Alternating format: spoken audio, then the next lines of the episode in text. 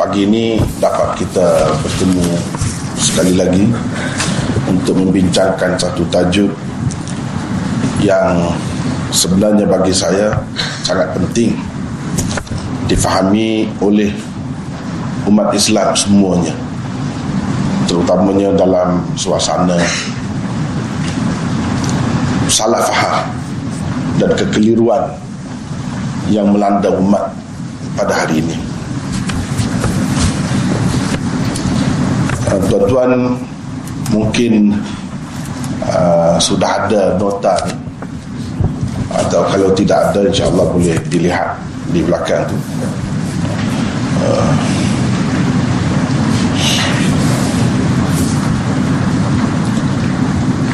tajuknya ialah usul dan furu' akidah antara asyairah dan salafiyah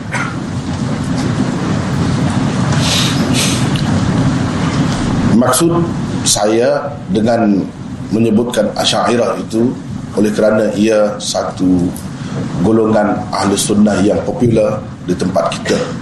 Tetapi termasuk juga bersamanya ialah al-maturidiyah. Dalam nota ini hmm, kalau di akhir tu siapa ahli sunnah? Disebut di situ. Dua golongan ini secara khususnya di dalam kitab-kitab lama disebut sebagai ahlul ra'yi wan nazar.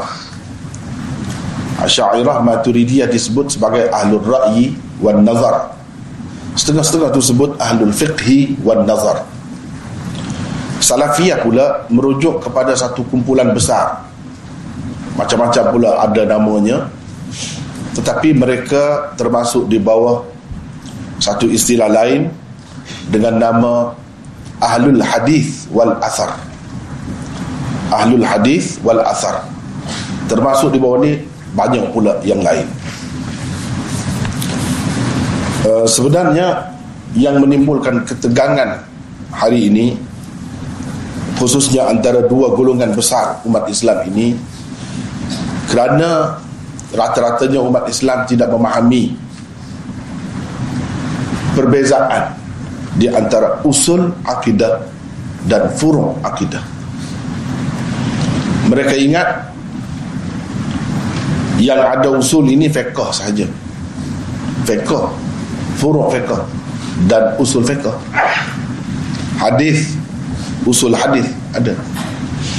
Itu dalam istilah lain. Sebenarnya yang di sini maksudnya memang akidah bukan usul untuk nak mendalami uh, sesuatu pengajian itu macam fiqh. Usulnya untuk mengetahui kaedah-kaedah fiqh. Bukan itu. Ini memang usul termasuk dalam kepercayaan. Furuk pun berkait dengan kepercayaan juga.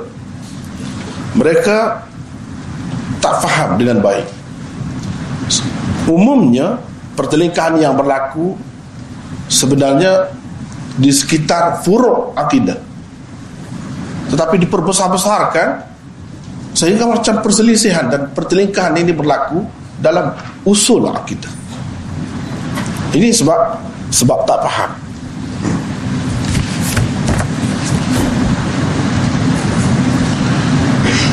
Uh, kalau kita tengok nota di situ nota ya. Um, ini notanya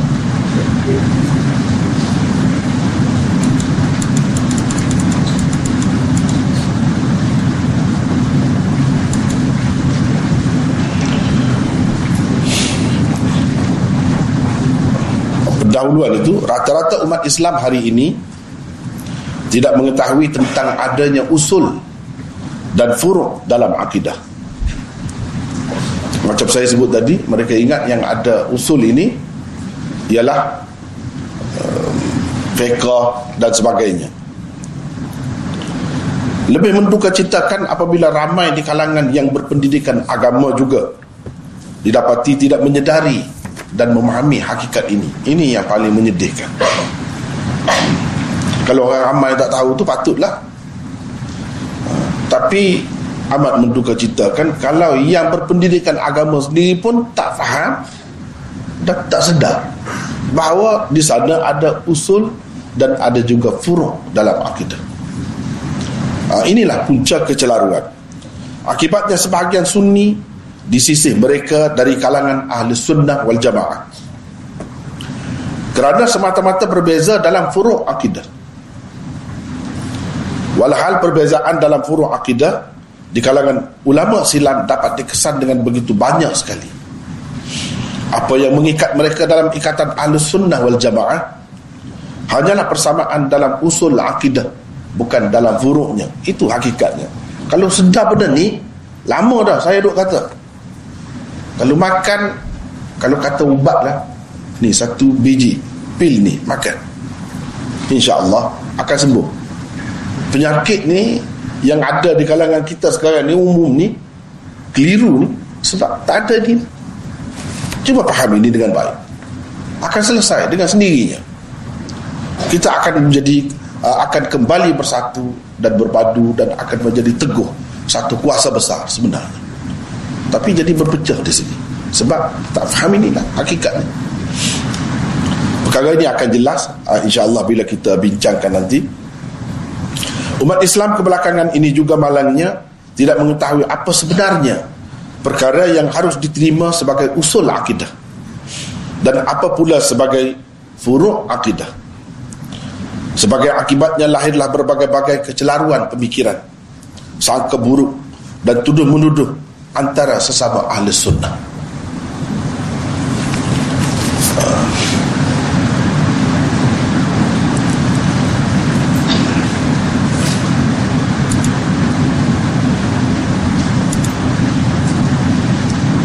di bawah ini dikemukakan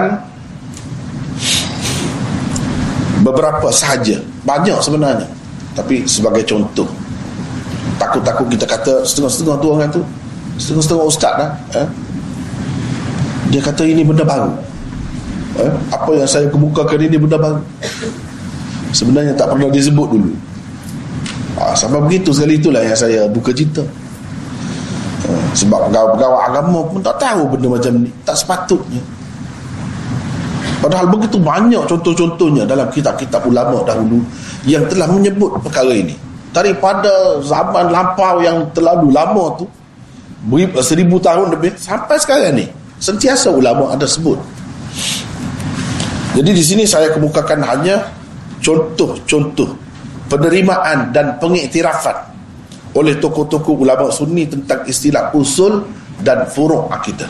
Itu terlebih dahulu. Sebab menjawab kemuskilan yang mengatakan ini tidak ada asasnya. Ulama tak tahu pun perkara ni. Kalau kata akidah semua usul lah. Ah, itu katanya. Ah, ini satu kesilapan. Satu kesilapan besar. Bahkan akidah tu ada usulnya ada furuk sama seperti yang lain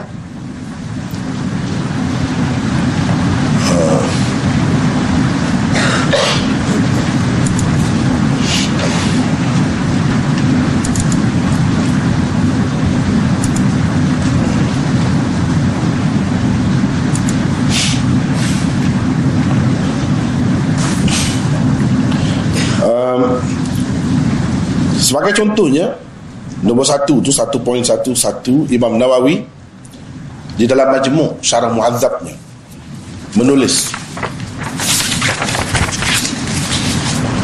Walau tashakkaka Wal'iyadu billah Fi syai'in Min usul al-aqaid Mimma la budda min i'tiqadih Walam yazul شكه illa بتعليم dalil min أدلة المتكلمين وجب تعلم ذلك لإزالة الشك وتحصيل ذلك الأصل bermaksud sekiranya seseorang ragu terhadap mana-mana usul akidah dia sebut usul akidah yang saya garis yang tidak dapat tidak mesti dipercayai usul akidah ni macam mana yang mesti kena percaya tak boleh tak percaya kalau tak percaya tak Islam lah tidak jadi ahli sunnah. Dan keraguannya tidak hilang melainkan dengan mempelajari dalil-dalil mutakallimin. Ini dengan mempelajari dalil-dalil ilmu kalam. Wajiblah atasnya mempelajari dalil-dalil itu demi menghilangkan keraguan dan mendapatkan usul tersebut. Kalau dia perlulah nak belajar ilmu kalam sebab dia ni banyak sangat kemuskilan kemuskilan itu biasanya apabila bertemu dengan ahli kalam uh, orang yang hebat dalam bidang usuluddin ini dia boleh selesaikan. Macam-macamlah cara dia. Jika perlu bila sakit lah baru makan ubat. Jangan terus makan ubat eh? di sini kita faham Imam Nawawi pun tidak tak suka sangat nak nak melibatkan terus dalam ilmu kalam itu. Dan dia tidak galakkan kecuali kalau ada masalah bila ada masalah macam sakit barulah makan ubat jadi ilmu kalam itu sebagai ubat kepada orang-orang yang sakit kepada orang-orang yang memerlukan bukan semua orang kalau dia syak tentang mana-mana usul akidah. Jadi di sini menunjukkan ada apa yang dinamakan usul akidah itu. Dan usul akidah itu ialah sesuatu yang mesti eh, dipercayai. Tak dapat tidak. Setiap orang Islam kena percaya. Kalau dia tak percaya keluar terus. Ha, itu benarnya usul akidah. Yang kedua Abu Hayyan Al-Andalusi di dalam tafsirnya Al-Bahrul Muhyit ketika mentafsirkan firman Allah wa inna hadhihi ummatukum ummatan wahidah menulis wa yahtamil an takun hadhihi isyaratun ila at-tariqah 'alayha al-anbiya al-madhkurun min tauhidillah ta'ala hiya tariqatukum wa millatukum tariqatan wahidah la ikhtilafa fiha fi usulil aqaid itu saya garis tu. bal ma jaa bihi al-anbiya min dhalik huwa ma jaa bihi Muhammad sallallahu alaihi wasallam perkataan hadhihi di dalam firman Allah ini mungkin juga mengisyaratkan kepada jalan-jalan yang diikuti para nabi tersebut. Yang yang telah tersebut sebelum itu berupa mentauhidkan Allah Subhanahu wa taala.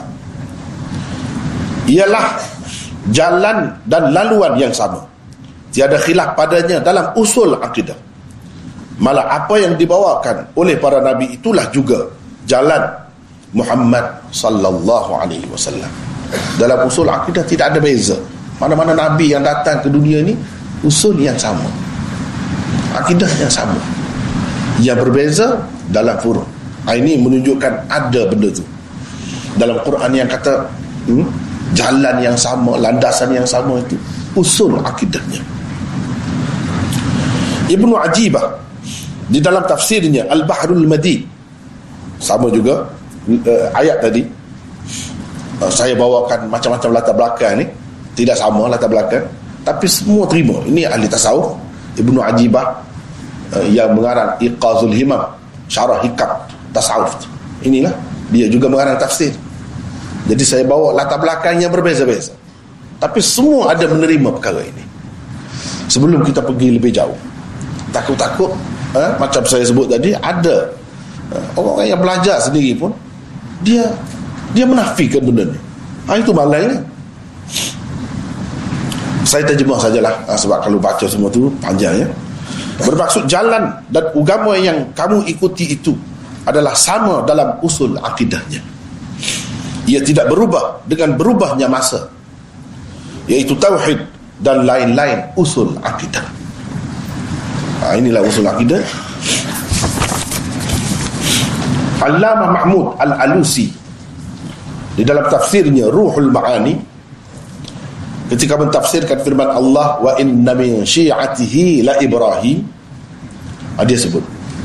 Pernah saya lihat sebuah buku saya tidak pasti sekarang namanya bahawa Nuh alaihissalam tidak diutuskan selain untuk membawa ajaran tauhid dan lain-lain usul akidah. Ha, disebut juga usul akidah situ. Baginda tidak diutuskan membawa ajaran furu yakni furu akidah. Uh, 1.15 ketika ditanya tentang orang mati yang dikatakan diseksa dan diberi nikmat di dalam kuburnya itu adakah tubuhnya atau ruhnya atau kedua-dua sekali yang merasai azab atau nikmat itu? Al-Allamah Rashid Ridha murid kepada Muhammad Abdu setelah mengemukakan perbezaan pendapat ulama tentangnya menulis. Lepas dia cerita yang ni kata begini yang ni kata begini ada berbeza-beza pendapat ulama. Lepas tu dia buat kesimpulan. Maksudnya syukur kepada Allah Subhanahu wa taala. Kerana mereka yakni para ulama tidak menganggap masalah ini sebagai salah satu usul akidah.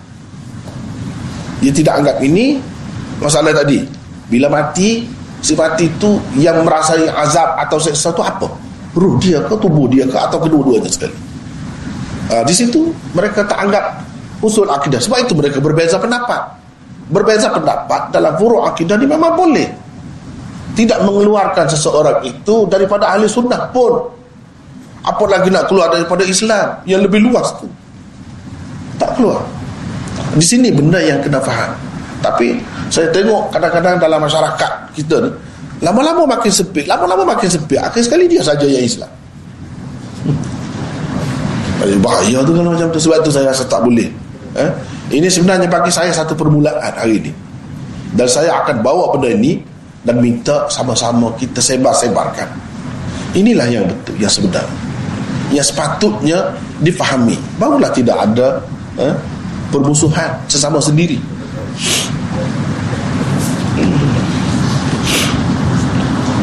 yang dihukum kafir orang yang tidak mempercayainya. Usul akidah ni kalau tak percaya jadi kafir. 1.16 Allama Abdul Rahman Al-Muallimi Al-Yamani. Di dalam bukunya At-Tankil bima fit ta'ni bima fit ta'ni bil kautsari min al-abatil dia tulis apa? Ha, ini kita terjemah perkara ini hanya diperlukan dalam furuk akidah. Furuk dia sebut furuk akidah. Yang tidak mengapa tidak mempercayainya. Tak percaya pun tak apa. Dia dia duduk bincang tentang masalah taklid masalah ikut mazhab apa semua eh? hmm, pegangan uh, dalam perkara itulah. Ini semua furuk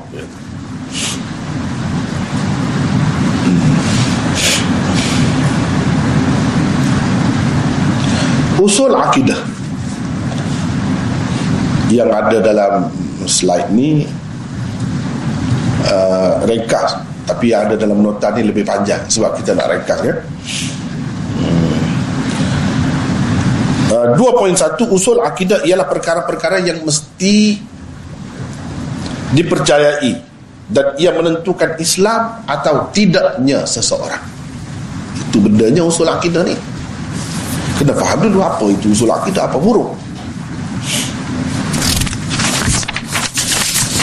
Yang ketiga 2.2 aduh usul akidah adalah perkara-perkara yang diterima oleh, oleh golongan ahlus sunnah wal jamaah sebagai akidah pokok dan usul bagi ahlus sunnah wal jamaah.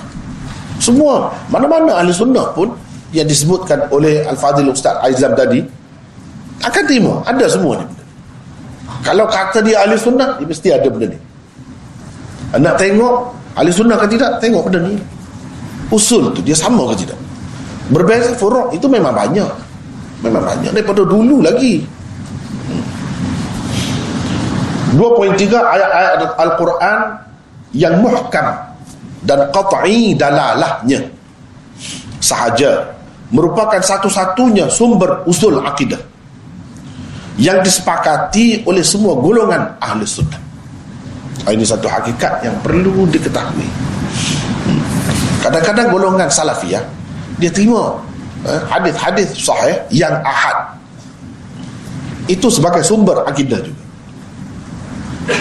Tapi tidak disepakati. Maturidiyah syairah tak mahu terima tu.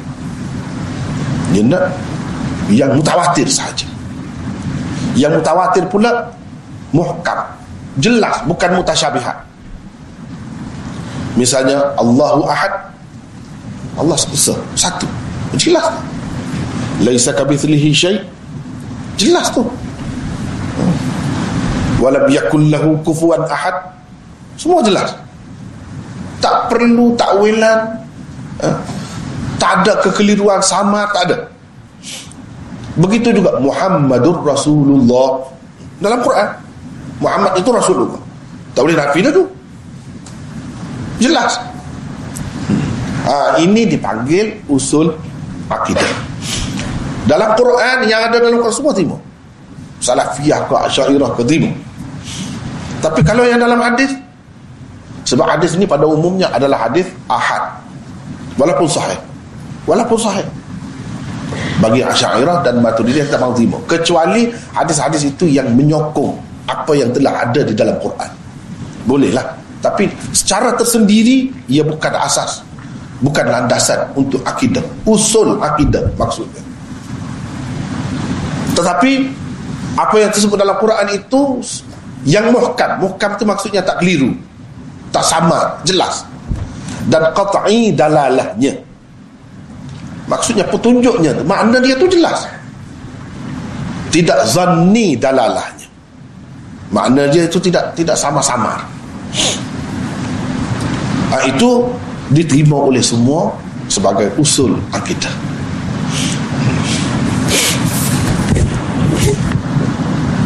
2.4 antara usul akidah yang disepakati oleh ahlus sunnah wal jamaah ialah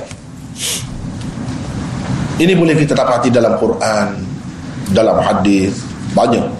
Tapi asasnya Quran. Percaya kepada Allah Tuhan yang Maha Esa. Dengan segala sifat-sifatnya yang sempurna. Maha suci ia daripada segala kekurangan. Tidak ada suatu apapun yang menyerupainya. Ha, ini ni uh, intisari lah. Intisari uh, Al-Quran. 2.42 percaya bahawa tiada siapa pun mengetahui perkara gaib secara mutlak selain Allah. Tak ada orang yang mengetahui secara mutlak dia tahu sendiri. Segala perkara gaib tak ada.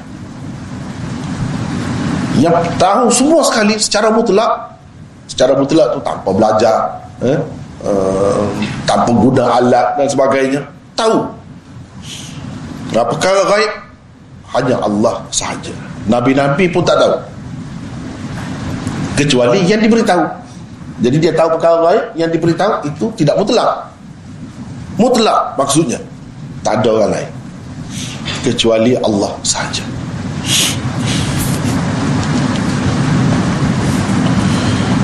2.43 percaya kepada Nabi Muhammad sebagai Nabi lagi Rasul dan beliau adalah utusan Allah yang terakhir.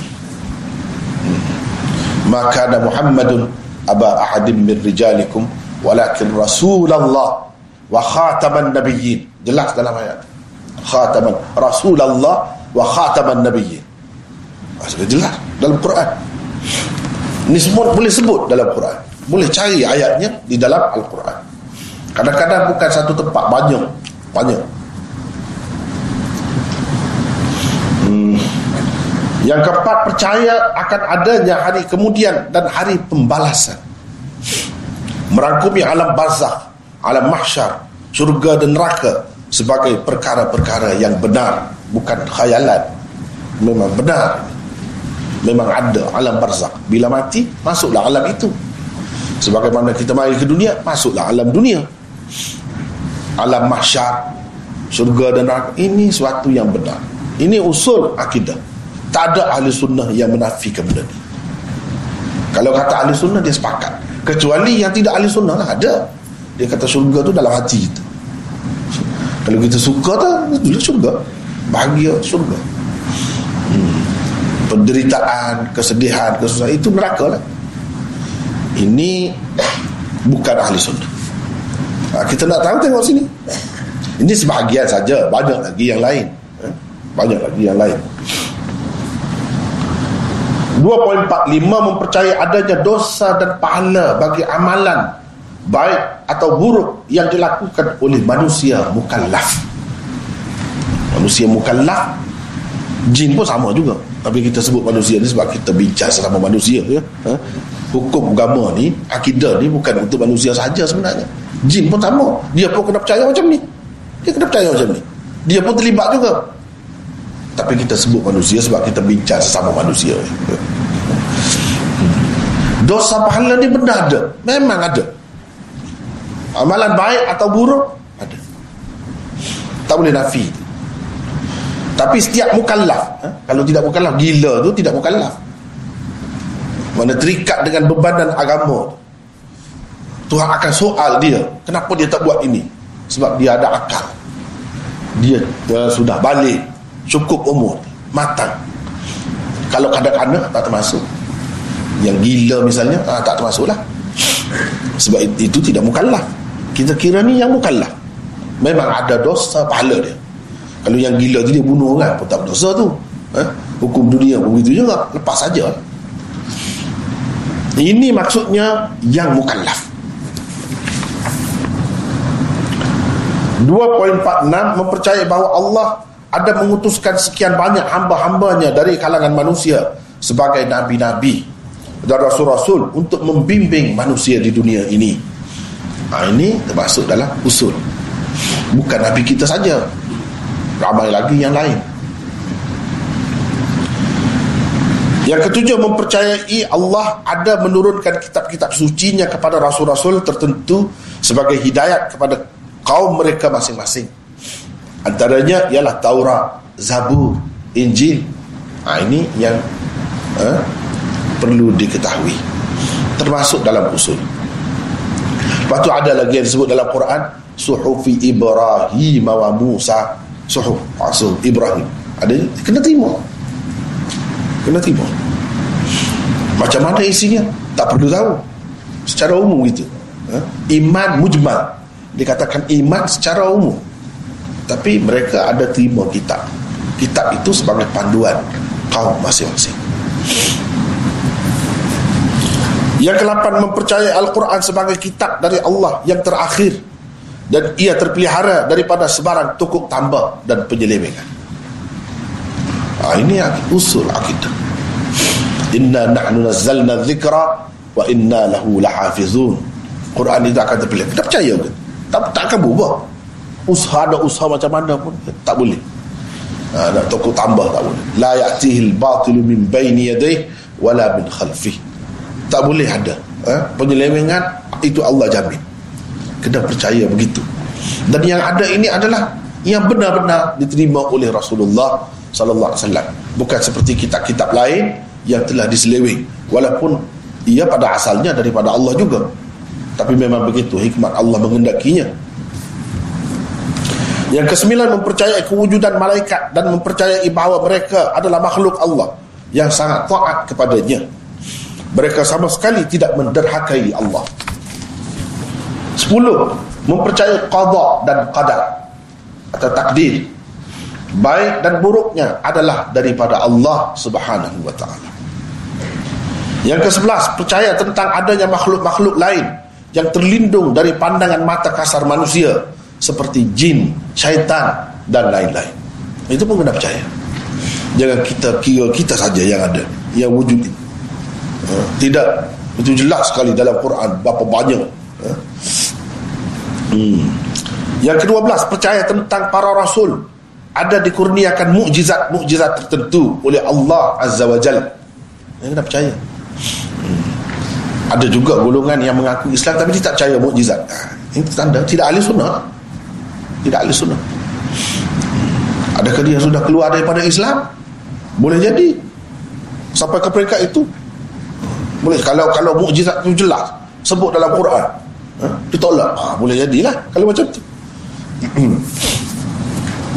Dan lain-lain.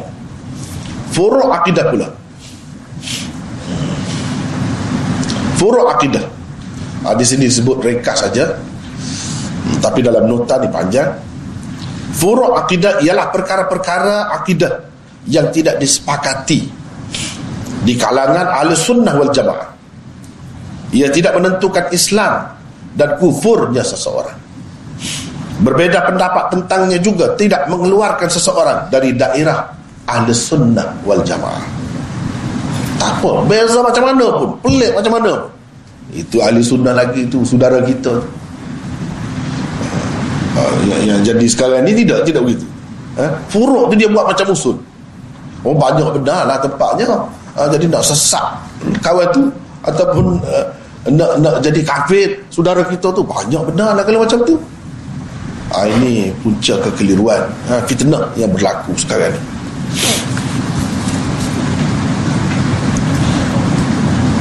Tiga poin satu Al-Quran yang tidak qat'i dalalahnya dan hadis-hadis yang sahih merupakan sumber furuk akidah.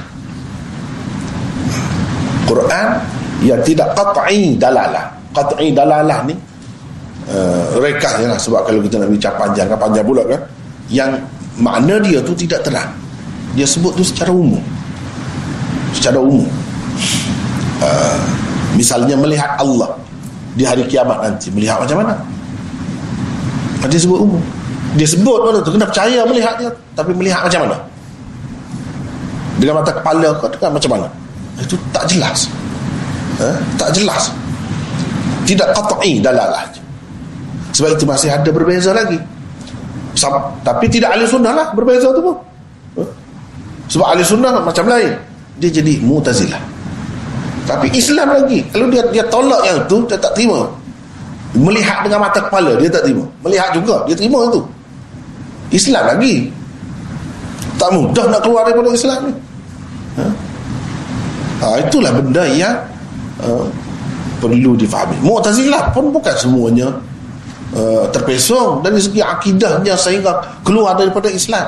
Tidak. Keluar daripada ahli sunnah wal jamaah. Betul. Keluar daripada ahli sunnah wal jamaah. Betul. Tapi daripada Islam tengok dulu. Uh, tengok dulu. Dia ada banyak peringkat gitu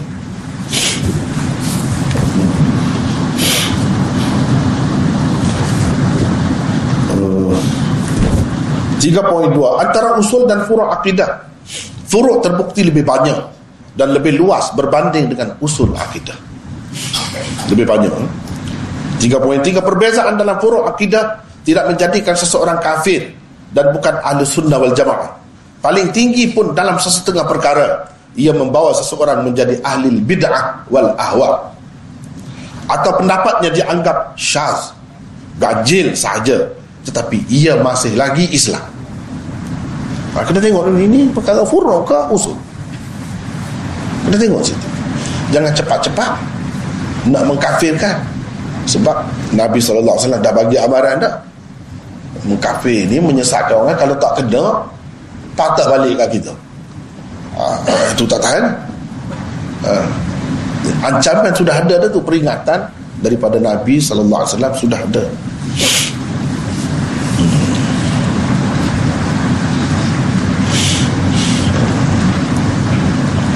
3.4 termasuk di bawah termasuk di bawah furuk akidah antara lainnya ialah kepercayaan-kepercayaan dan perkara-perkara berikut. Ini termasuk dalam furuk akidah. Hmm. Hmm. 3.41 iman itu basitkah atau murakab dan adakah ia boleh bertambah dan berkurang iman tu memanglah hmm? memanglah semua kena ada tapi iman tu basit ke atau murakab hmm? ramai tak tahu pun basit ke murakab ha, kalau tak tahu tu macam mana? Jadi sesat ke? Uh, jadi kurang ke? Eh? makam dia tu jadi turun ke? Darjat dia?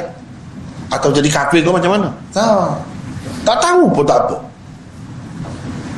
ha, ini soal furuk. Basit itu maksudnya ada setengah-setengah ulama macam Imam Abu Hanifah Abu Hasan Al-Ash'ari dalam salah satu pendapatnya. Maknanya hakikat iman itu membenarkan dengan hati saja segala apa yang dibawa oleh Nabi itu dibenarkan dengan hati. Percaya dalam hati. Itu iman satu saja. Basit itu mana? Satu. Tak ada berlapis-lapis tak ada banyak perkara. Murakab Maksudnya iman itu hakikatnya terdiri daripada tiga. Tiga juzu At-tasdiq bil qalb Membenarkan dengan hati Percaya dengan hati. Wal iqrar bil lisan Mengaku dengan lidah.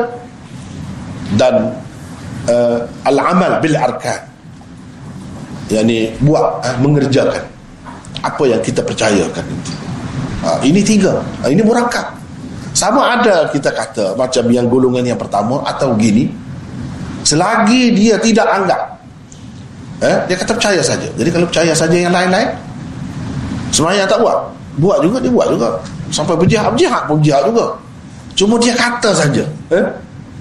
ya. mana kalau pergi perbahasa jauh saya tidak nak pergi ke situ sebenarnya. Eh?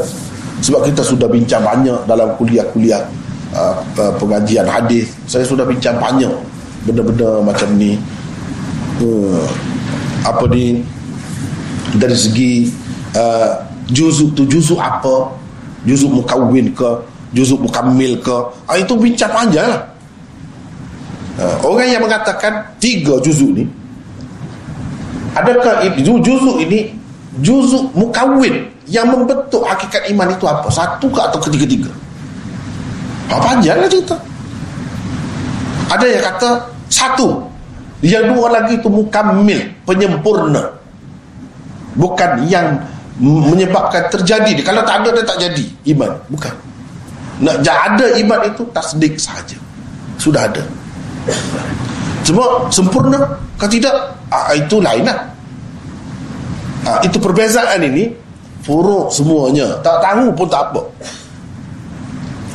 Ah, kemudian nak tahu siapa yang berpendapat begini? Siapa yang berpendapat pendapat begini? Lagi jauh. Tak perlu tahu pun beriman saja. Percaya Allah ada mereka ada ini semua ni semua itulah. Cumanya asas lah yang kita tahu tu. Kalau kita nak tahu lebih uh, terperinci lagi macam perbahasan tadi lah jauh begini tapi itu semua berkait dengan furuk akidah bukan usul. Setengah-setengah tu sampai dia kata Imam Abu Hanifah tu murjiah. Dengan makna sesat. Sebab apa? Dia kata eh, tasdik seseolahnya Imam Abu Hanifah itu tidak mengutamakan tidak mementingkan pengakuan tidak mementingkan amalan. Padahal dalam praktiknya dia lebih lagi daripada orang lain kadang-kadang tu. Eh, pendapat dia yang orang lain tidak wajib dia wajib. Eh, semua ayat witir wajib. Ha, jadi kalau macam ni tak tepat kalau kita nak kata nak samakan dengan murjiah dalam istilah yang sebenarnya hmm, tidak tak tak termasuk. itu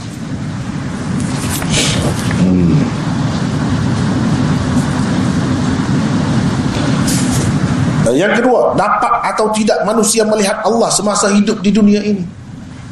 Melihat macam mana? Kalau dalam mimpi, boleh ke tidak? Ha. ha ini semua forum akidah. Kalau orang tu mendakwa, dia kata dia mimpi, ha, tengok Tuhan. Tengok macam mana? Kalau dia boleh sebut tu bukanlah dia. Kau pun kena percaya begitulah. Kalau boleh sebut oh macam ni rupa. Bukanlah. Ha. Kalau dia tak boleh sebut, katakanlah ada disebutkan ulama-ulama ni pernah ha? mimpi. Tapi dia tak boleh sebut macam mana. Tak, tak tahu kaifiat tak tahu kaifiat ha. jadi kalau dia dakwa begitu sesat ke tak boleh kata lagi. Masih furu furu hmm. atau Nabi SAW semasa merah dia melihat Tuhan ke tidak? Sebelum dia mati. Ha? semasa hidup lah melihat aja dah. Ha, itu forum semua. Ada yang kata melihat, ada yang kata tidak. Tetapi yang lebih kuatnya tidak, yang yang lebih kuatnya tidak, tidak melihat. Hmm.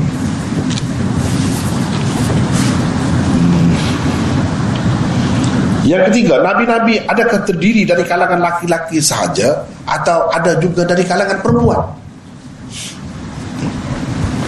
Ada ulama yang percaya ada nabi ni perempuan pun ada ada yang tak terima. Ha, tengok berbeza pendapat. Nanti kita akan sebut siapa yang terima siapa yang tidak. Namun masing-masing tidak menuduh satu sama lain. Tidak cop gini-gini terhadap satu sama lain. Kenapa? sebab mereka faham ini semua forum akidah. Bab akidah ni bukan masalah fiqah ni. Hmm, bab akidah ni. Tapi forum hmm. 3.44 setelah mati apakah semua bahagian tubuh manusia akan binasa atau akan ada atau ada yang tidak binasa? Dalam hadis ada sebut ajbuz zana. Ajbuz zana. Hak tu tidak binasa. Yang tu tak binasa. Tapi hadis dalam Quran ada sebut dalam Quran ada kullu syai' halikun illa wajah dari segi lebih kuatnya ha? binasa semua. Kalau, tapi kalau orang kata tak binasa sebab dia pegang dengan hadis tak kisah. Ini furuk akidah. Ha, ini termasuk dalam furuk akidah. Tu ada hadis. Ha, sebab hadis. Kalau ada dalam Quran dia tidak jadi furuk dia jadi usul. Hadis tu sahih. Memang sahih. Bahkan ada yang pegang begitu dia nak pegang ke dia tak mau dia tak mau pegang ah, tak kisah semua boleh. Sebab ini furuk akidah.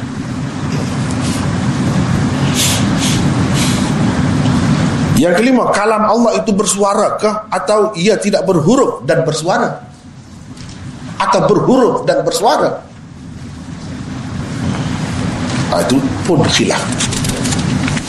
Kalam Allah ada. Al-Quran itu kalam Allah. Betul semua itu tapi hakikat kalam Allah tu ah, itu burung semua masih burung lagi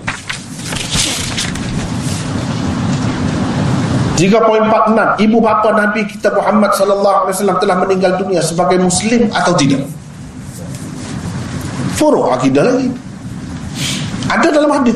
Hadis yang sahih walaupun dipertikaikan ah, adalah kaedah-kaedahnya dipertikaikan tapi setengah-setengah itu tidak dia kata dia tidak pertikai ha? dia kata tidak Islam. Kalau orang kata begitu sesat tak? tak boleh tak sesat. Berapa ramai yang berpendapat begitu bahkan yang menganggap begitu lebih kuat. Termasuk Imam Nawawi dan lain-lain. Ada pula yang kata tidak.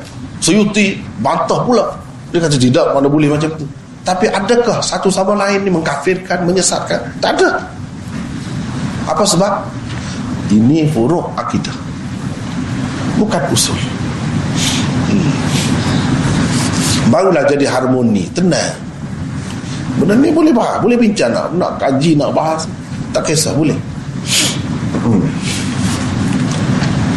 Yang ketujuh, adakah Allah itu sesuatu atau tidak? Allah tu sesuatu ke atau tidak? Tidak sesuatu. Syai dalam bahasa Arab disebut Allah itu syai atau tidak?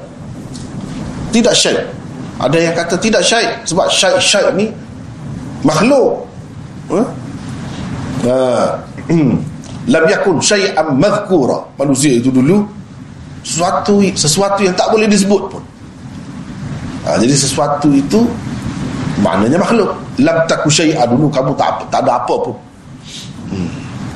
syai' dan banyak lagi lain-lain. Tapi dalam ayat yang lain pula ada sebut eh? Qul ayyu syai'in akbaru syahadah qulillah. Di situ disebut Allah itu syai' la syai'a aghyaru min Allah dalam hadis eh? tidak ada sesuatu yang lebih cemburu daripada Allah. Jadi sesuatu ada pula. Ini furu. Kalau sesuatu tu dengan makna benda yang baru ataupun makhluk ah, memang Allah tidak lah kalau sesuatu tu dengan maksud ada kalau tidak ada sesuatu mana tak ada? Kan Allah itu ada. Kalau dengan maksud ada eh, ya, itu memang Allah. Boleh eh, tak salah. Eh, boleh. Ah, tapi kan ada khilaf di sini. Ada yang kata Allah itu sesuatu tapi tidak seperti sesuatu sesuatu yang lain. Uh, begitu uh, Imam Abu Hanifah dalam Al-Fiqhul Akbar dia kata begitu. Huwa syai'un la kal asya. Ia yakni Allah adalah sesuatu tapi bukan seperti sesuatu sesuatu yang lain. Uh, tapi ada khilaf masih ada khilaf. Kenapa? Sebab ada dalam Quran tapi tak jelas tidak qat'i dalalah. Sifat-sifat Allah itu adakah ia ain zatnya? Jadi zat Allah itu sendiri ke? Atau bukan ain zatnya? Hmm, ini perbahasa-perbahasa macam ni ni khilaf banyak jadi sifat mendengar tu dia sendiri ke? Atau sifat tu sesuatu yang di luar daripada hakikat dia? Ha, ini furuh tak tahu pun tak apa. Atau berbeza kata begini kata begini. Tak keluar daripada Islam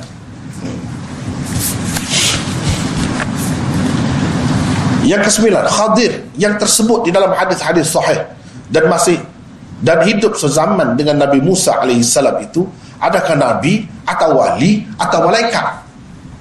Khilaf.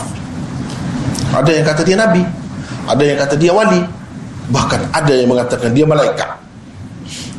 Di dalam tafsir Ibn Kathir dan lain-lain ada sebut benda ni. Maududi antara yang kuat menyokong kata Khadir tu dalam cerita dalam ayat Quran itu. Malaikat dia kata. Bukan manusia. Tapi ya, ada apa tak ada orang kata dengan sesat dia dengan sebab itu. Sebab ini masih furuk akidah yang ke-10 bahkan kepercayaan tentang akan muncul di akhir zaman Imam Mahdi Dajjal Nabi Isa dan lain-lain meskipun sahih berdasarkan hadis mutawatir maknawi namun masih lagi dianggap oleh sekumpulan besar ulama sunni sebagai furuk akidah yang macam tu penting tu banyaknya hadisnya sehingga golongan ulama-ulama hadis kata memang ini akidah ni ya. mutawatir ni bukan bukan sekadar ahad tapi masih ada lagi ya. masih ada lagi yang mengatakan uh, ini tidak termasuk dalam usul akidah tapi furu akidah. Uh,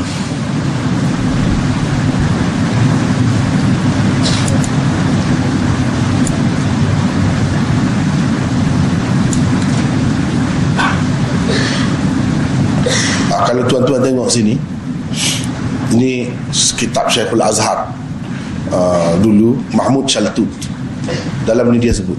Apa yang saya sebut tadi mana ulama-ulama masih lagi. Uh, masih lagi uh, uh, ni. Innaka latajidu kathiran min hadha an-naw' fi kutub at-tauhid ila janib al-aqaid allati كلفنا الله أن نؤمن بها فهي تذكر إلى جانب وجود الله ووحدانيته والرسل واليوم الآخر مسائل رؤية, رؤية الله رؤية الله بالأبصار وزيادة الصفات على الذات ومرتكب الكبيرة وما يكون آخر الزمان من ظهور المهدي والدجال والدابة والدخان ونزول عيسى وما إلى ذلك مما يذكر في مثل خريطة الدردير وجوهرة اللقاد وغيرهما ini juga termasuk di dalam furuk lagi tak boleh nak mengkafirkan sampai begitu sekali kalau kan sebab itu di kalangan ulama ada ya, ramai kata uh, Nabi Isa ni akan datang ada dajjal dia, dia tak terima tapi dia masih tokoh ahli sunnah. Diterima sebagai tokoh ahli sunnah. Dia tak terima Imam Mahdi ya? Ibnu Khaldun tak terima. Bahkan dalam mukaddimah dia, dia bahas cukup panjang. Hadis-hadis dia dibahas ya? dia tak terima Imam Mahdi dengan arti uh, yang khusus itu. Akan ada pemimpin uh, di akhir zaman yang tak tak tentu uh, yang bawa keadilan Islam itu mungkinlah. Begitu.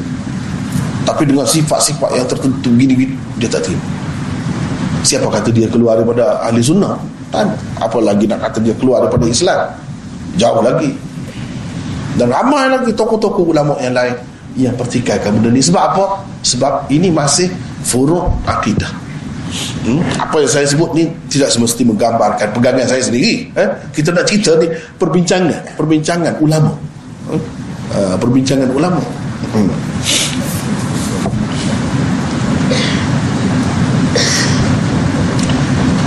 Yang keempat contoh-contoh perbezaan pada furuk akidah antara asyairah dan maturidiyah.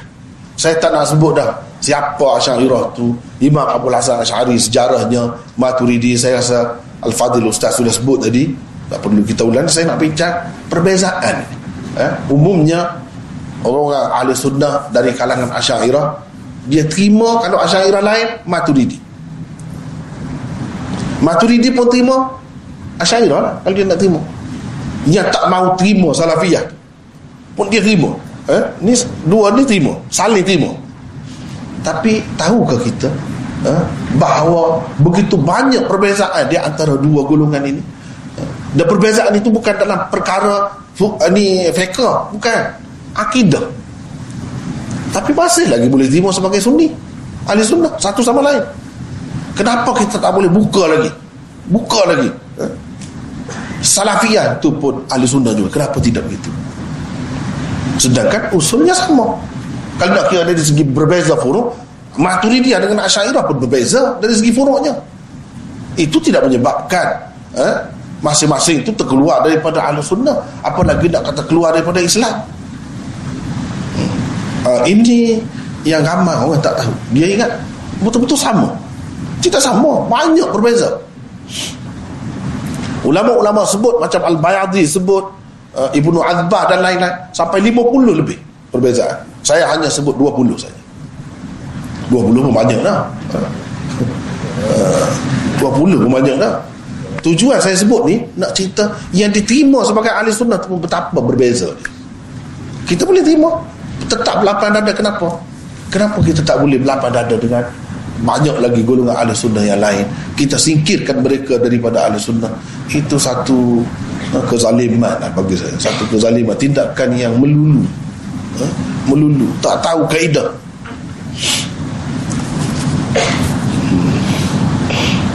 Satu Perbezaan pendapat dalam menentukan elok atau tidak eloknya sesuatu. Adakah ia bergantung kepada ketentuan akal atau syarak?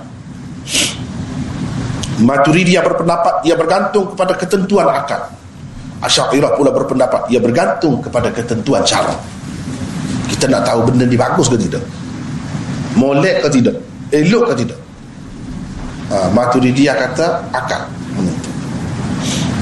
Akal menentukan bukan syarat syarat tu nyekung saja uh, bagi dia uh, Asyairah pula kata tidak syarat akal itu sokong saja.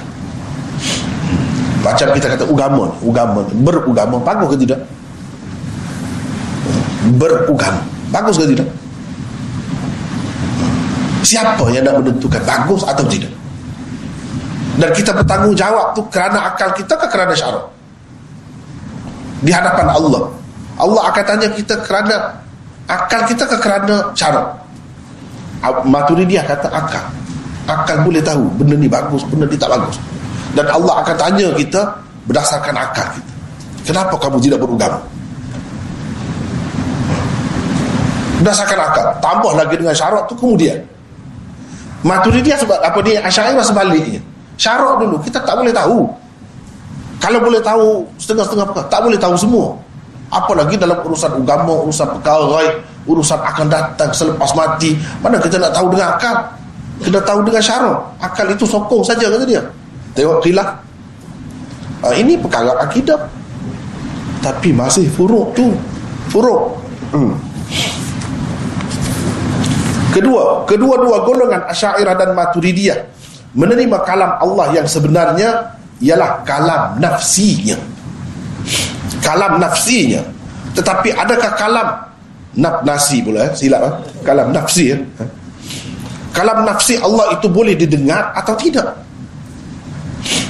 kata Maturidiyah tidak boleh didengar apa yang didengar oleh Nabi Musa alaihissalam misalnya hanyalah sesuatu yang menunjukkan kalam nafsi Allah sahaja Asyairah pula berpendapat ia boleh didengar. Hmm, boleh didengar. Ini menurut akal. Mereka ni guna akal saja ni. Eh? Berdasarkan akal boleh. Tidak mustahil didengar. Hakikatnya dengar sungguh ke tidak? Tak tahu dia pun tak tahu. Eh? eh cuma dia kata akal boleh tengok. Sebab sebab itu kita daripada awal lagi sebut Asy'ariyah Maturidiyah dipanggil ahlur ra'yi wan nazar. Orang yang menggunakan fikiran dan akal dalam menentukan uh, akidah. Hmm. Peranan akal dan uh, fikiran itu sangat diutamakan. Bukan bermakna mereka digunakan akal saja tidak. Uh, Quran dan hadis itu mereka tak tinggal.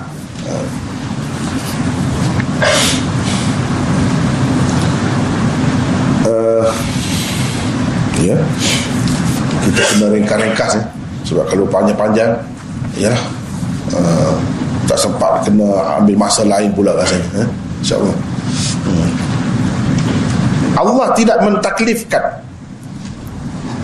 yang ini membebankan manusia dengan sesuatu yang tidak mampu dipikulnya demikianlah pendapat Maturidiyah Asyairah pula berpendapat iya menurut akal boleh jadi berlaku boleh jadi berlaku Al-Isfiraini dan Al-Ghazali adalah antara tokoh Asy'ariyah yang tidak bersetuju dengan Asy'ariyah dalam masalah ini. Dia tu Asy'ariyah lah, tapi dia tak setuju. Tengok. Jadi apa?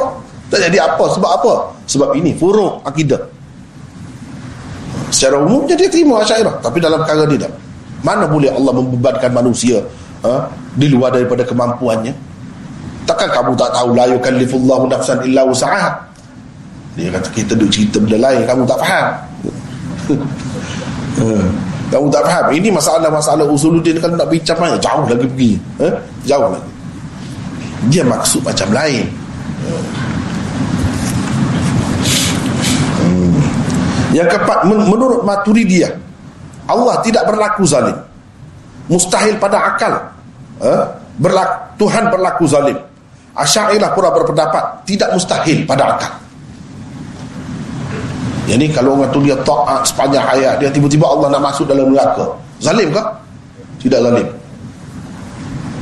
Uh. Lepas tu uh, Maturidiyah kata eh, tak mungkin berlaku macam tu lah. Sebab dia tidak mungkin berlaku zalim. Kalau macam tu jadi zalim pula. Asyairah kata tidak zalim. Menurut akal, adakah syarat kata Allah akan buat begitu? Tidak, dia pun kata tidak juga.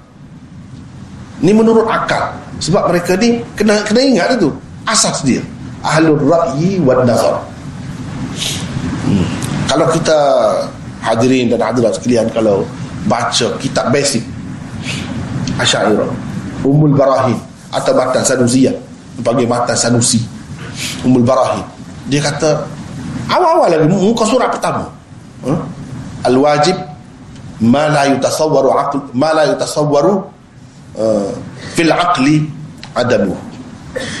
Wal mustahil ma la yutasawwaru fil aqli wujudu. Wal jaiz atau wal mumkin ma yutasawwaru fil aqli wujuduhu wa adamu. Tu tu asas dia. Ha, itu asas jadi dia bercakap ni berdasarkan akal. Apa wajib? Wajib-wajib ni apa? Apa benda yang wajib? Sesuatu yang tidak dapat dibayangkan tiadanya. Mustahil.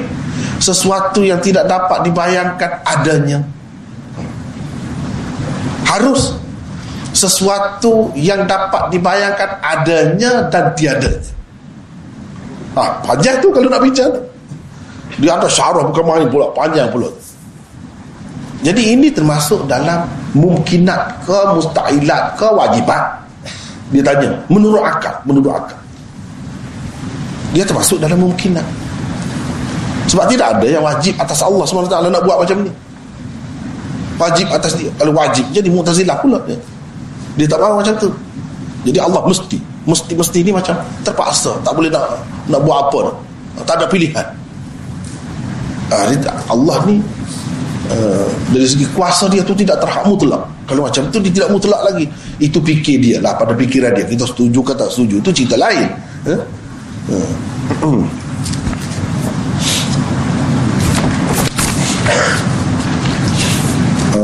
misalnya kita kata ya, apa ni wajib sifat kuasa wajib ada pada Allah maksudnya akal kita tak boleh nak bayar Tuhan tu tak ada kuasa. Oh, itu mana wajib lah tu. Sifat tu wajib lah. Macam kita kata bisu bisu atau buta. Ha.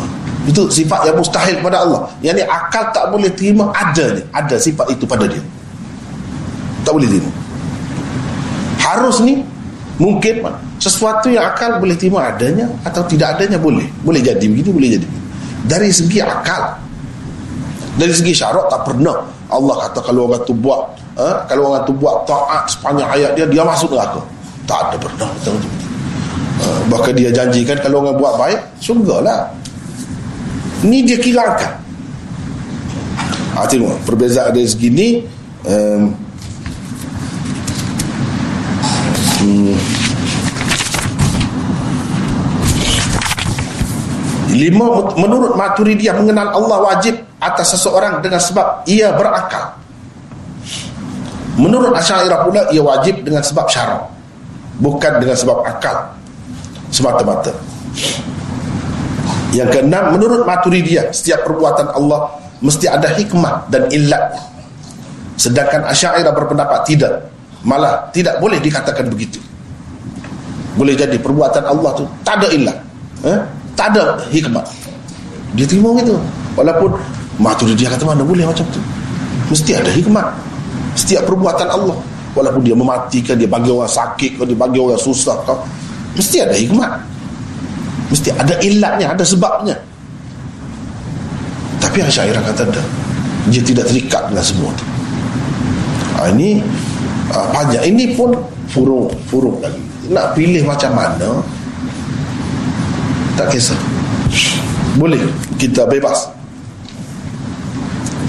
yang ketujuh Maturidiyah berpendapat Imam Muqallid. Iman Muqallid. Jadi orang yang mengikut orang lain semata-mata Tanpa menggunakan pemikiran sendiri Adalah sah. Asyairah pula berpendapat Tidak sah. Kerana syarat sah iman di sisi mereka Ialah mengetahui setiap masalah akidah Dengan dalil akli yang putus. Uh, Ini kata dia dalil akli. Sedangkan salafiyah pula Kita tidak nak bincang salafiyah lagi. Salafiyah lain eh? Salafiyah kata bukan dengan sebab akal. Eh? eh itu lain lah. Ni kita, kita sama-sama dia yang guna akal. Eh? pun berbeza. Hmm. maknanya kalau seseorang tu dia ikut saja dia tak tahu apa pun. Sah iman. Sedangkan Asyaidah kata tak boleh. Mesti kena tahu. Oh, akidah ni tak boleh ikut-ikut kan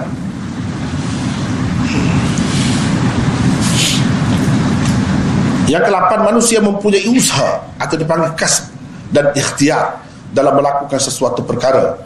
Usaha dan ikhtiarnya lah yang memberi bekas terhadap sesuatu yang dibuatnya. Demikianlah pendapat Maturidiyah. Tetapi Asy'ariyah berpendapat semua perbuatan ikhtiari manusia berlaku dengan kudrat Allah semata-mata.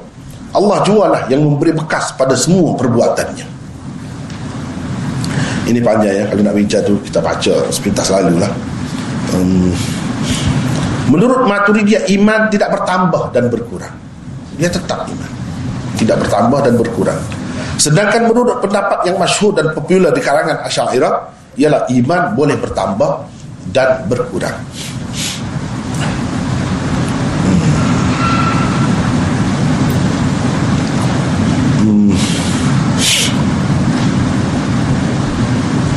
yang sebenarnya setengah-setengah ni perbezaan itu dia perbezaan uh, apa di lafzi saja uh. yang ni kata tidak bertambah tidak berkurang dari segi mukman bihi dari segi apa yang dipercayai tak ada tambah tak ada kurang sama saja uh. tapi yang kata bertambah berkurang dari segi kaifiatnya kaifiatnya kaifiatnya maksudnya uh, orang ni uh, iman dia tu kuat sehingga dia sanggup segala-galanya kerana iman dia. Ha, Beza iman dia tu dengan Iman yang seorang lagi. Ha, Benda yang remeh-temeh pun tak boleh buat.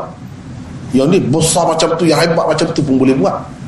Ha, Jadi kaifiat Keadaan imannya itu berbeza. Itulah yang dikatakan bertambah dan berkurang. Ha? Ataupun macam macam lagi lah Tafsirannya yang panjang Kita tidak boleh uh, Nak bincang lah semuanya di sini Dalam masa yang nekas hmm. Asy'ariyah berpendapat taubat orang yang sedang nazak tidak diterima Allah. Sedangkan Maturidiyah berpendapat taubatnya masih diterima Allah. Dalam keadaan nazak tu kalau dia bertaubat. Yang ke sebelas menurut Maturidiyah menganggap dan merasai sesuatu dengan panca indera bukanlah ilmu. Uh, ia tidak lebih daripada sarana untuk mendapat ilmu. Sedangkan Asy'ariyah sudah mengiranya sebagai ilmu. Kata Maturidiyah, orang celaka boleh menjadi bahagia dan orang yang bahagia pula boleh menjadi celaka. Sementara golongan Asy'ariyah pula berpendapat, kecelakaan dan kebahagiaan seseorang itu hanya akan pasti ketika ia meninggal dunia. Penghujung hidupnya lah yang menentukan sama ada ia seorang bahagia atau celaka. Ah, itu beza pendapat. Jadi dalam dunia dia bertukar-tukar pun eh, tak kira itu. Yang menentukan dia ni seorang yang celaka ke atau bahagia bila dia mati, mati dalam keadaan macam mana? Kalau mati dalam keadaan Islam, bahagialah. Kalau mati dalam keadaan tidak Islam, celakalah. Matu dia kata tidak. Semasa hidup kita ni macam-macam ada. Ada kalanya orang tu murtad, masuk Islam pula, murtad pun macam-macam berlaku perubahan. Uh, ketika dia murtad tu dia celakalah. ketika dia masuk Islam dia bahagia ah, dia dia tengok dari sudut tu bagi Maturidiyah orang kafir tidak boleh dimaafkan Allah menurut akal sedangkan bagi Asy'ariyah kalau menurut akal boleh saja tetapi menurut syarak pula tidak boleh hmm. Menurut Maturidiyah sifat takwin adalah sifat zat yang azali bagi Allah. Takwin di sisi mereka bukan mukawwan. Ha, bukan sesuatu yang uh, di, dijadikan. Bagi Asy'ariyah ia adalah sifat fi'il Allah. Sifat af'al Allah. Justru ia merupakan sesuatu yang hadis baru. Ini baru. Panjang ni kalau nak cerita ni, panjang ni. Ha? Ha, kita reka-reka. Hmm.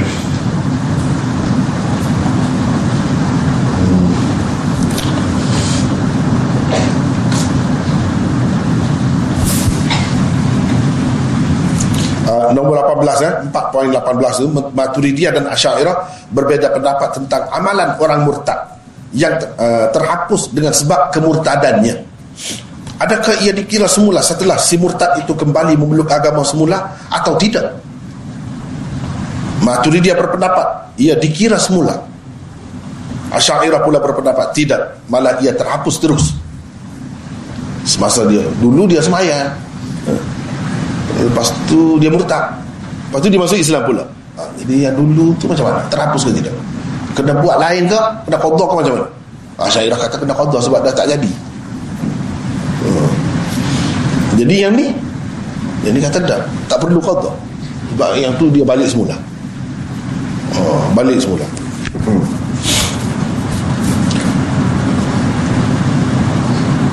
Hmm. Ha, kemudian kita pergi ya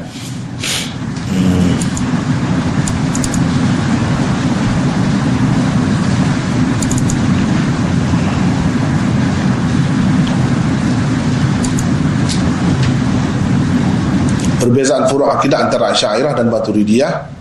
Kemudian perbezaan furu' akidah antara Asy'ariyah dan ulama ahli sunnah yang lain. Yang bukan Maturidiyah. Ada juga berbeza ini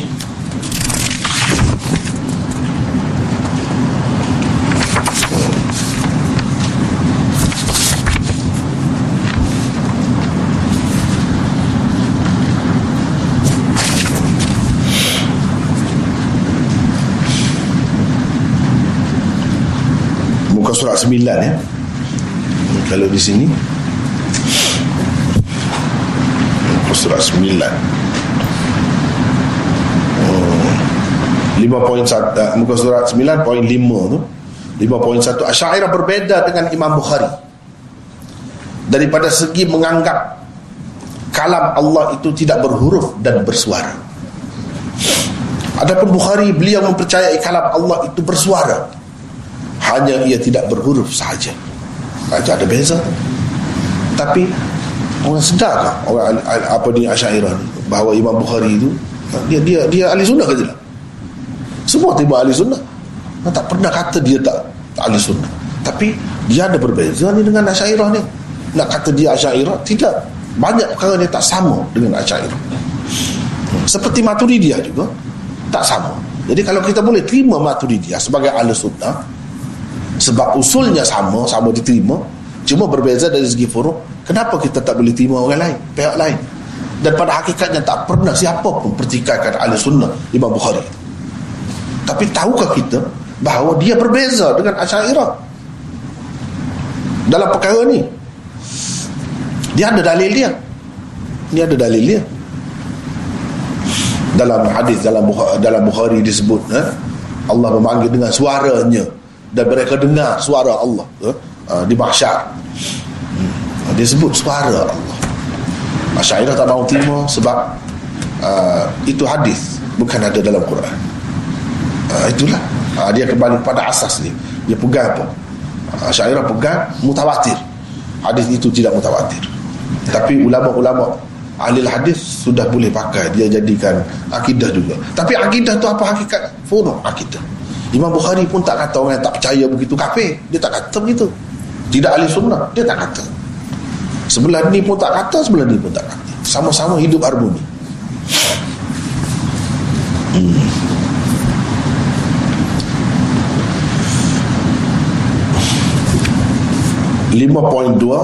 Jumhur Asyairah dan Maturidiyah berbeza dengan Ibnu Hazam dan lain-lain lagi daripada segi mereka misalnya tidak menerima adanya nabi-nabi dari kalangan wanita. Sedangkan Ibnu Hazam dan ramai lagi yang lain berpendapat ada juga wanita yang dipilih menjadi nabi seperti ibu Nabi Musa alaihissalam dan ibu Nabi Isa Maryam alaihissalam itu dipercayainya sebagai nabi. Nabi bukan rasul nabi. Kalau rasul tidak. Nabi. Itu masih khilaf lagi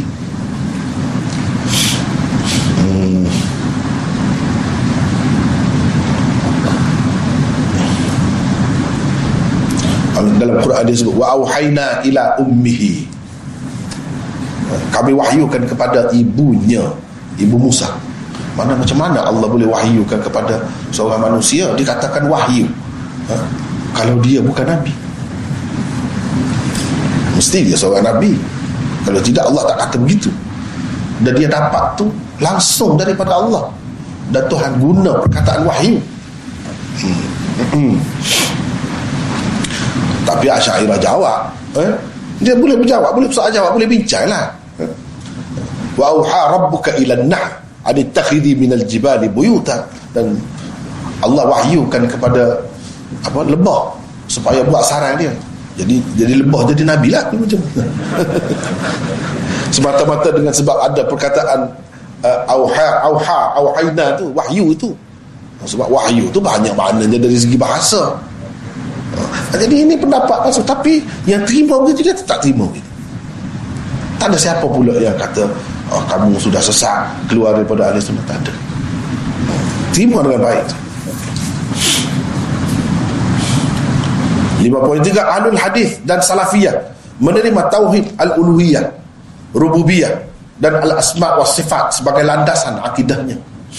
Asyairah pula menerima 20 sifat Tuhan yang wajib diimani pada asalnya mereka menerima hanya 13 sifat Tuhan sahaja. Setelah ditambah dengan 7 sifat ma'nawiyah yang diterima maturidiyah, jadilah 20 kesemuanya. Eh? Yang tu ada tambah pula sifat takwin pada Tuhan. Eh? Maturidiyah. Berbeza banyak. Berbeza banyak. Tapi semuanya ini masih ahli sunnah. Kita tak boleh kata ini sesat tak betul. Uh, apalagi macam sekarang dikaitkan dengan tauhid tiga tu dengan penggadas lah. Ekstremis tak ada kena mengena tu sebenarnya. Tak ada kena mengena tu sebenarnya. Benda tu ada di dalam Quran pun. Apa yang nak nak sibuk-sibuk ha? ha. cuma benda tu di, disusun kemudian. Sebagaimana sifat 20 pun disusun kemudian. Tapi asasnya ada dalam Quran. Yang ini pun ada juga. Tauhid uluhiyah rububiyah asma wa sifat ini pun ada juga dalam Quran qul a'udzu birabbin nas.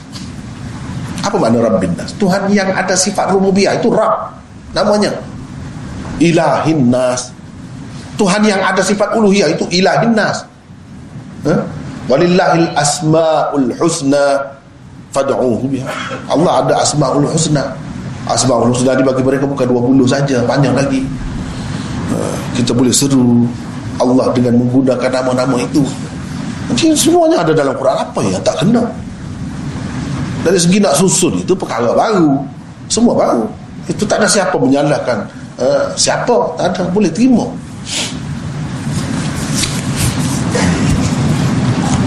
Lima poin empat. Asyairah dan Maturidiyah tidak menerima hadis ahad sebagai sandaran dalam bab akidah.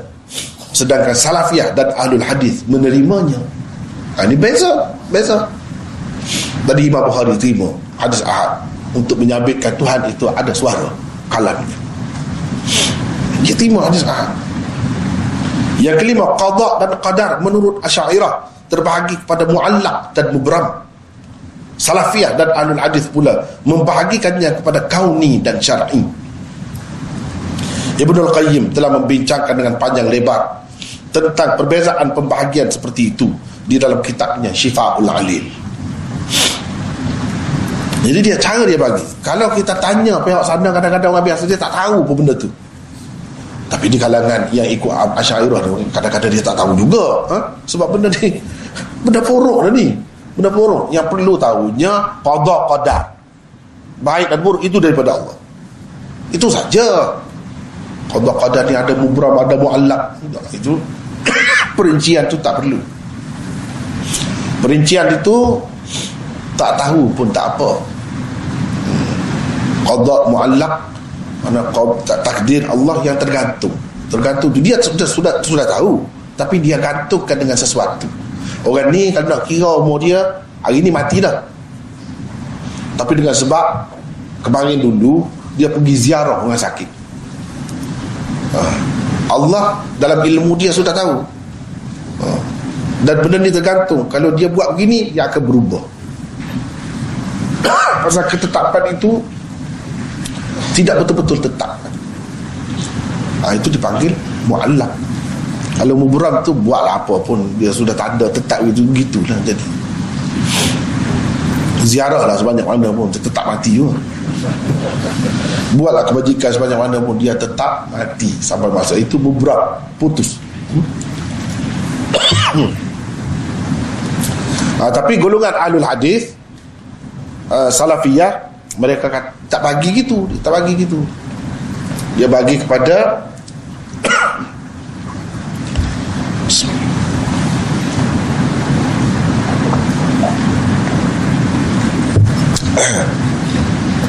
dia bahagi kepada kauni dan syarat kita nak bincang kauni dan syarat itu pun satu hal juga panjang cerita apa makna qada kauni apa makna qada syar'i itu satu perbincangan yang panjang pula. Hmm, khusus sebenarnya kena bincang tu. Baru nampak. Baru kita tengok oh hebat ulama-ulama kita buat kajian sebenarnya kan. Setengah kepada setengah-setengah bukan semua orang. Setengah-setengah orang jadi, jadi muskil jadi masalah. Takdir ni takdir ni apa ni? Ha? dia kena belajar ni baru dia tahu. Perincian-perincian itu. Uh, macam mana cara penyelesaian dia. Ini termasuk dalam takdir mana ini termasuk dalam takdir baru, baru selesai kalau perlu lah kalau perlu. Orang yang bermasalah perlulah. Uh, bagi bagi saya lah semua ni sumbangan ulama ni sangat besar maknanya. Uh, mungkin setengah-setengah orang tu dia soalan dia kemuskilan dia terjawab dengan uh, penjelasan pihak ini golongan ini. Mungkin dia tidak selesai dengan jawapan ini dia selesai dengan jawapan pihak lain. Inilah faedahnya ada puak-puak ni ataupun pecahan-pecahan dalam ahli sunnah ni sebab metod dan cara masing-masing itu berbeza. Ada orang yang lebih puas hati dengan cara ni. Bagi dia lebih mudah. Bagi dia lebih meyakinkan. Ada orang yang tidak begitu. Ha, sebab kejadian asal dia tidak sama manusia ni. Ada yang kuat guna akal ada yang tidak. Ha, jadi ni kan peluang ada peluang. Ha, dengan sebab adanya beberapa ni golongan ni ada peluang untuk umat ni memilih eh? Yang mana yang lebih sesuai dengan dia tapi kalau dah kita anggap ini tidak ahli sunnah susah lah terhad lah jadinya ikutan kita tu hmm. Asyairah pada umumnya memakai kaedah takwil apabila berhadapan dengan ayat-ayat dan hadis-hadis mutasyabihat. Golongan salafiyah pula mentafwidkan terus yang menyerahkan maknanya kepada Allah. Sementara golongan salafiyah yang lain pula mengisbatkan terlebih dahulu makna asalnya. Kemudian baru diserahkan hakikat maknanya kepada Allah. Bagaimanapun kesemua mereka tetap tidak menyerupakan Allah dengan sekalian makhluknya. Itu kunci tapi ada perbezaan. Yang ni guna takwil banyak yang ni tak mau takwil. Cara mana dia buat? Ah, cara tafwid ada juga dengan cara isbat dahulu lepas tu tafwid semuanya ini ahli sunnah. Semuanya ini ahli sunnah. Jangan kita kata tidak ahli sunnah.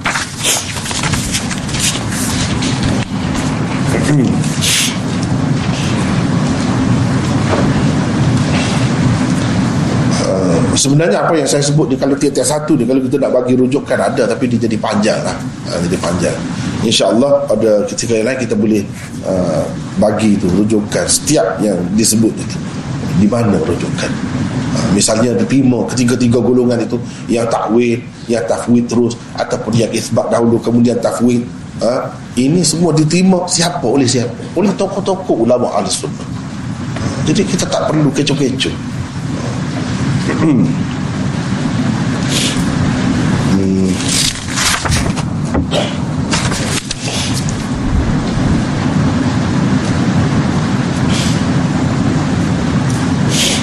antara sebab kekeliruan dan salah faham dalam memahami metodologi aliran-aliran al-sunnah wal jamaah.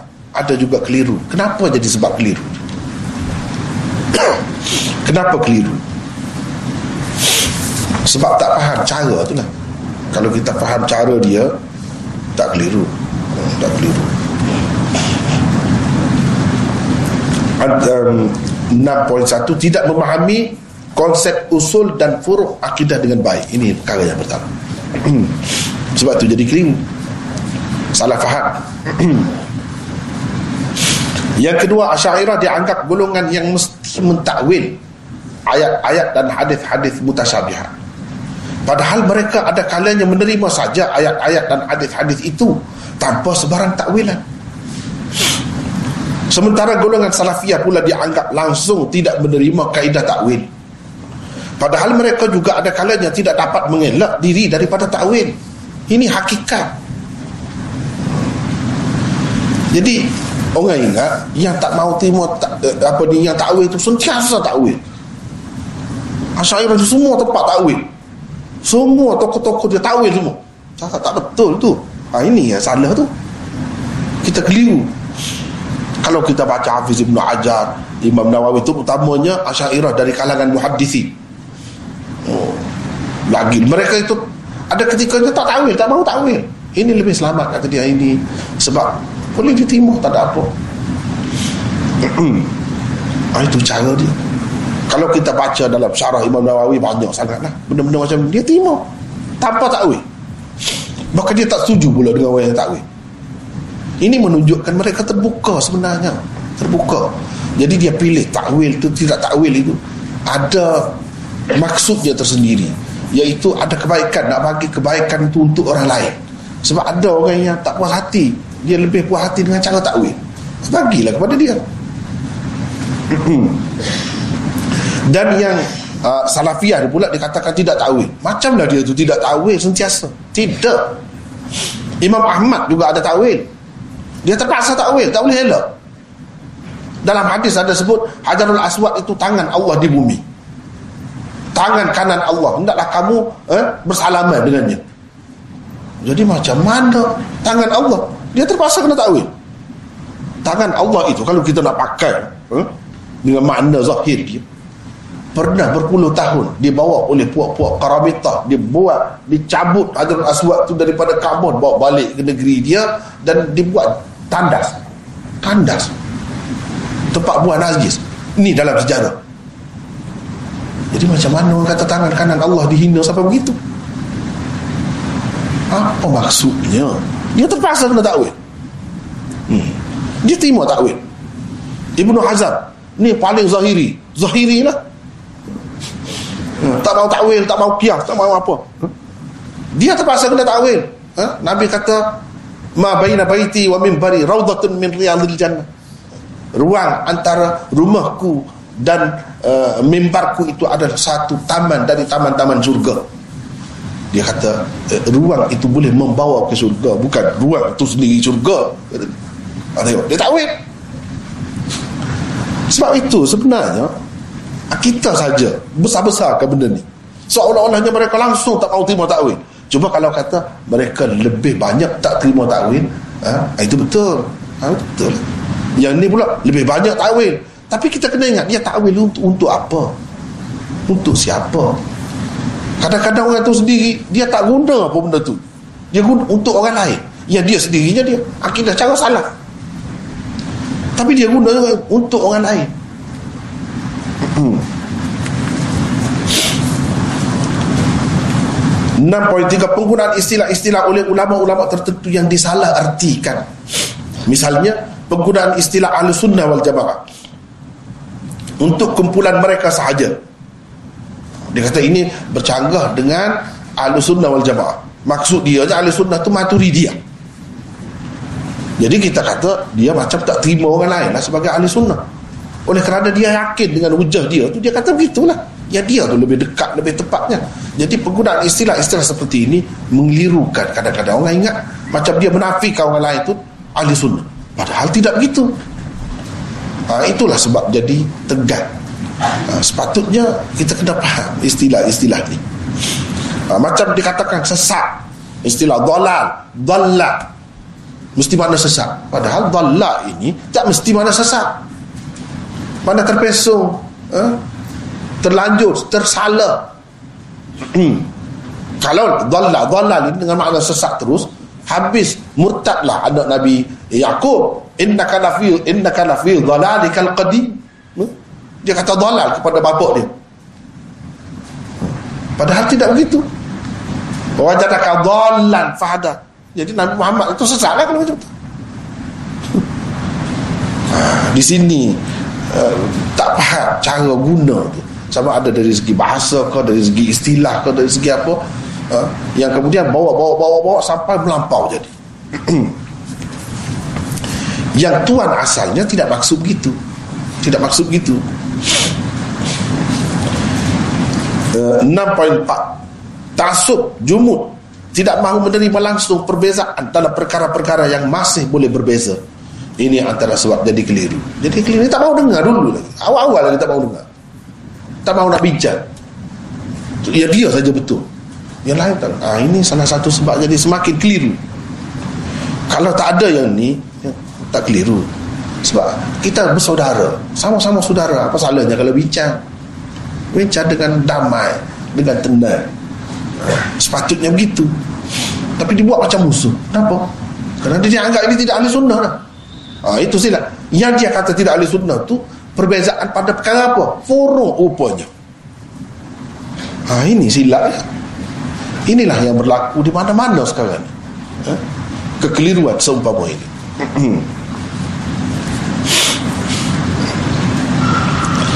ha, tujuh sikap dan pendirian yang seharusnya diambil oleh al-sunnah wal jamaah dalam permasalahan furuk akidah. Uh, al-sunnah wal jamaah dalam mendepani gejala-gejala ini ya. 7.1 hmm. Nah, ini sikap dan pendirian al-sunnah wal jamaah 7.1 meraihkan setiap perbezaan antara aliran-aliran ahlus sunnah wal jamaah dalam permasalahan furuk akidah kita. Raihkan. Jangan kita perbesar-besarkan.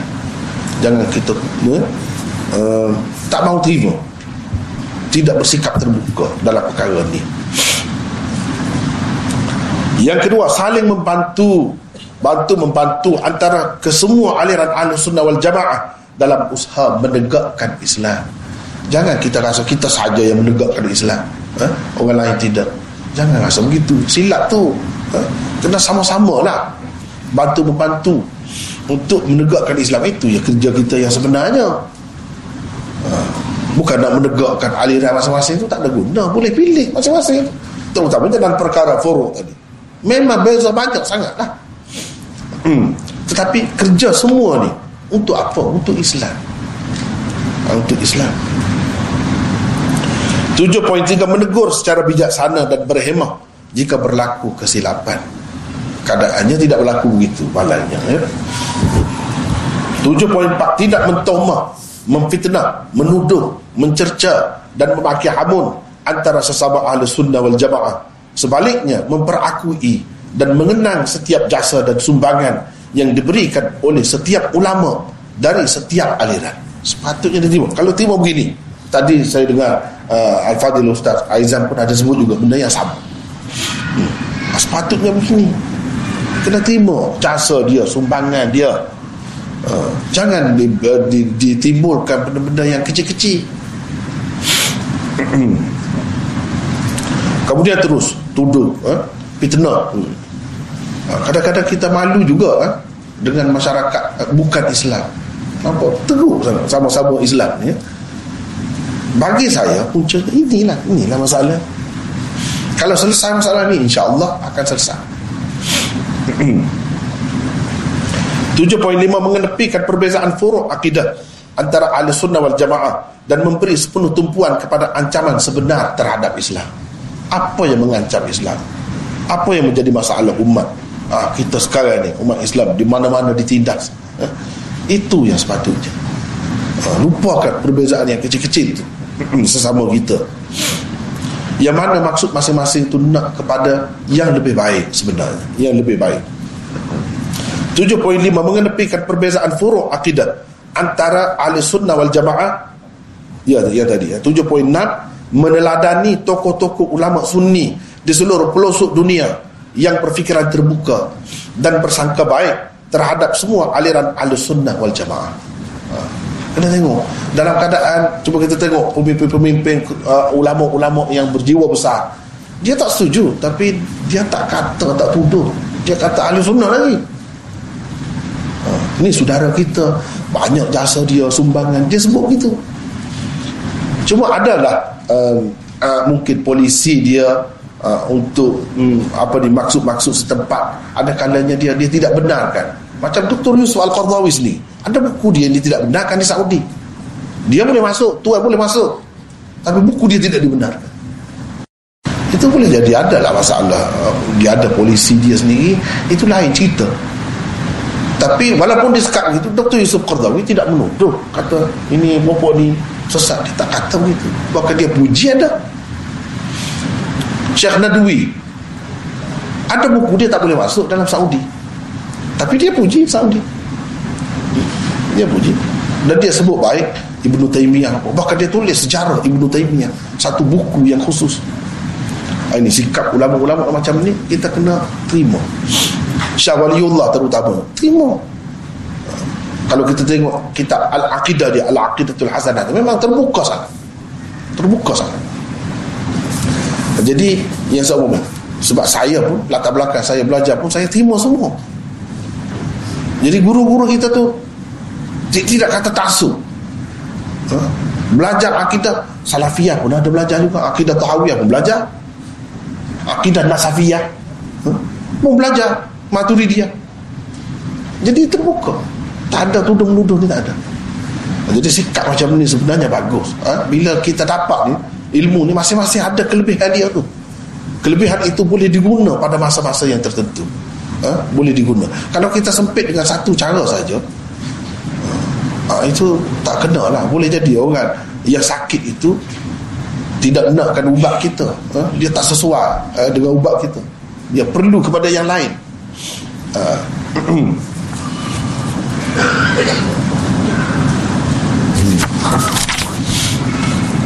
yang ketujuh mempelajari kitab-kitab akidah semua aliran sunni dengan saksama. Belajarlah jangan takut. Belajar dengan orang yang ahli dia.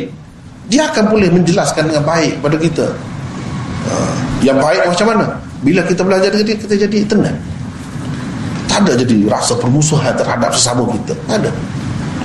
Bahkan ada semakin kuat rasa persaudaraan itu. Itu tanda yang betul kalau ada permusuhan itu bukan cara bukan itu. Lebih lebih lebih baik lagi jika kesemuanya dimasukkan dalam sukatan pengajian di pusat-pusat pengajian. Itu lebih baik. Ni nak usaha hapuskan buat semua daripada sukatan pengajian itu uh, apa ni uh, tauhid uluhiyah rububiyah. Apalah usaha ni uh, bagi saya saya setuju. Sifat 20 pun je yang itu pun belajar juga terus. Lagi luas pengetahuan uh, rakyat kita. Itu lagi bagus. Apa salahnya? Ajar semua. Yang pentingnya guru yang mengajar tu dia mahir. Ha, dia pandai. Dia akan bawa kepada yang terbaik. Dedahkanlah kepada semua. Itu lebih baik yang kelapan siapa ahlu sunnah wal jamaah? Saya rasa yang ni uh, apa ni Al-Fadhil Ustaz Aizam tadi sudah sebut dah. Uh, tidak tidak kita nak panjangkan lah uh, yang dia sebut tadi tiga. Saya pun sebut tiga juga di sini. Kebanyakan ulama timur Asyairah, Maturidiyah, Salafiyah. Atau Ahlul Hadis timur. Tapi kalau kita nak pergi banyak lagi tarif dia begini-begini beza uh, dari segi susunan uh, ta'rif dia lafaz dia tu berbeza. Tapi hakikatnya kalau kita kembali kepada hadis Nabi sallallahu alaihi wasallam ia akan mengumpulkan semua golongan ahli sunnah dalam tu ta'rif yang terbaik yang telah diberikan oleh Rasulullah sallallahu alaihi wasallam sendiri tentang ahli sunnah. Siapa ahli sunnah? Ahli sunnah itu satu golongan yang selamat daripada sekian banyak golongan yang terpesong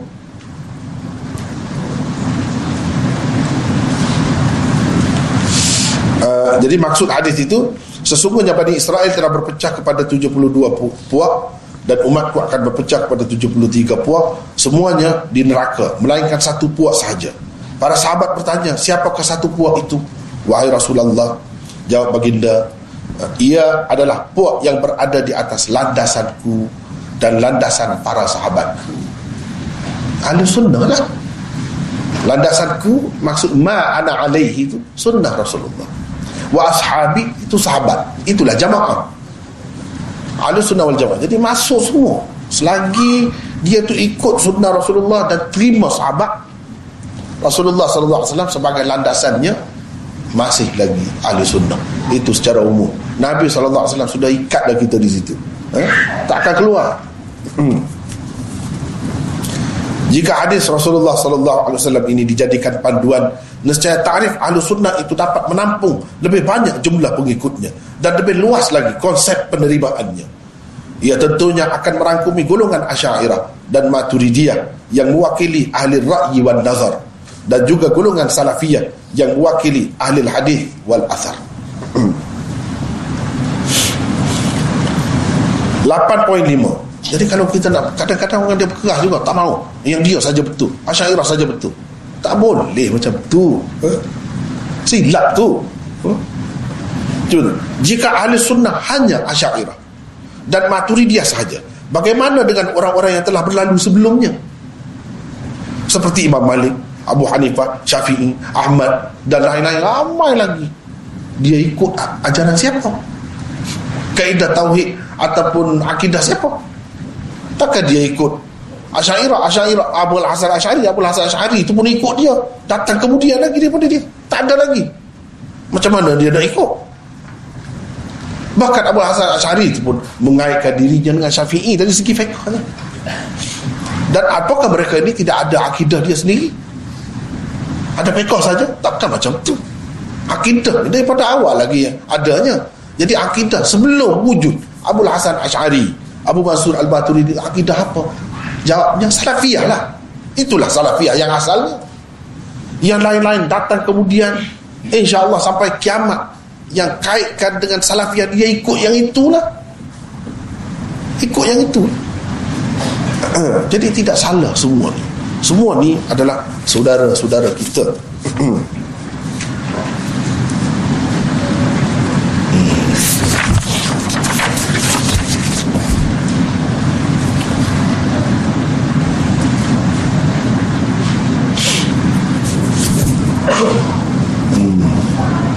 Jika mereka itu diterima sebagai ahli sunnah, apakah nama yang sesuai untuk mereka? Berdasarkan bukti sejarah, mereka dikenali sebagai golongan salaf. Atau itulah yang kita panggil kemudian salafiyah. Itulah yang lebih awal, lebih asal daripada yang lain-lain. Penutup Kesatuan dan kesefahaman antara golongan-golongan ahli sunnah wal jamaah sangat perlu bagi menjamin keharmonian umat Islam. Kesepakatan mereka boleh membentuk satu kuasa besar untuk menghadapi pelbagai cabaran terhadap agama Islam. Untuk itu mereka mestilah berkasih sayang, tolong menolong, bertolak ansur, mencari titik persefahaman, tidak tuduh menuduh dan tidak mengkritik tokoh-tokoh setiap aliran sebagai sesat dan menyeleweng. Ha, kalau tak ada ini akan bahaya.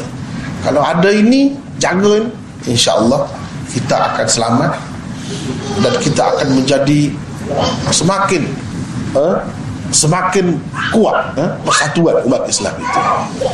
Uh, jadi uh, saya rasa hanya sekadar itulah uh, untuk pembincangan nanti perbincangan itu kemudian lah, insyaallah. Uh, kita mula pukul berapa nanti? Petang uh, pukul 2 pukul 2 atau pukul berapa nanti perlu saya bagi tahu. Jadi hanya setakat itulah. Aku qauli hadza wa astaghfirullahalazim. Wa lakum wassalamualaikum warahmatullahi